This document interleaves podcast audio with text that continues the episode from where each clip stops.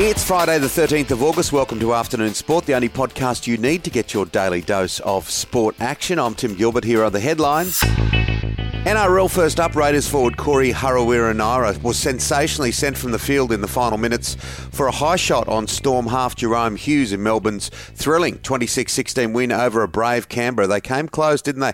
Penrith's on-field mastermind Nathan Cleary looks like a big chance of playing against the Dragons tonight. Of course, in the other game, the Roosters will be without the suspended Angus Crichton against the Brisbane Broncos. The four AFL clubs absent from the AFLW competition will field teams teams from the season after next. The league announced that Essendon, Hawthorn, Port Adelaide, and Sydney had been granted licenses to play in the women's competition in 2022 23.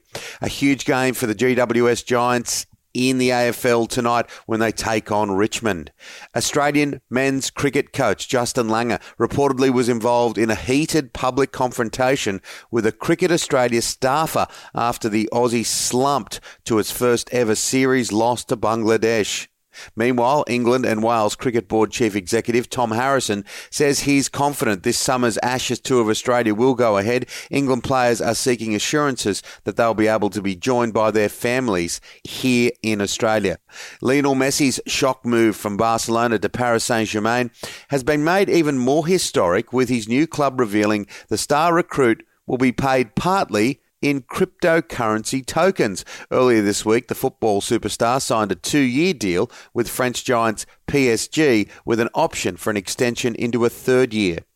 Paul Gallen will have at least three more fights over the next 18 months, despite being urged by a host of boxing legends to retire following his gutsy TKO loss to Australian heavyweight champion Justis Huni in June. The lure of some big paychecks was too tough to refuse.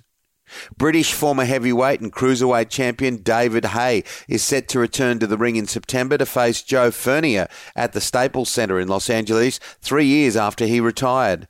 Haye, 40, retired in 2018, having lost his rematch with Tony Bellew in May that year.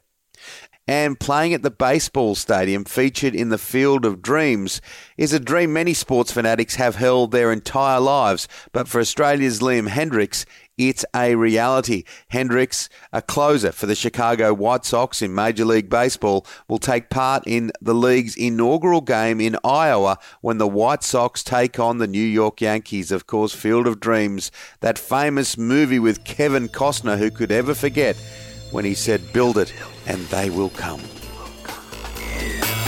That's it for the afternoon sport headlines. Make sure to join us for our deep dive show released in the afternoon, Monday to Friday, where I'm joined by my co host and former Australian cricketer, Shane Lee. Today on the show, Brisbane comedian and rugby league loving radio host Shad Wicker and Olympic silver medalist John Stephenson. Follow us on your podcast app now so you don't miss it.